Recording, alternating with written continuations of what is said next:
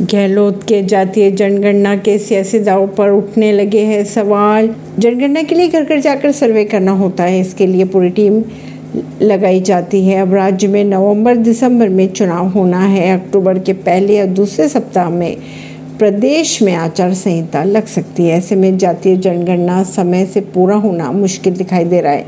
जबकि अगर ओबीसी आरक्षण बढ़ाने का असर प्रदेश की करीब 50 विधानसभा सीटों और लोकसभा की 12 सीटों पर दिखाई दे सकता है। इन सीटों पर ओबीसी वर्ग की जातियों का दबदबा है। परवीन सिंह नई दिल्ली से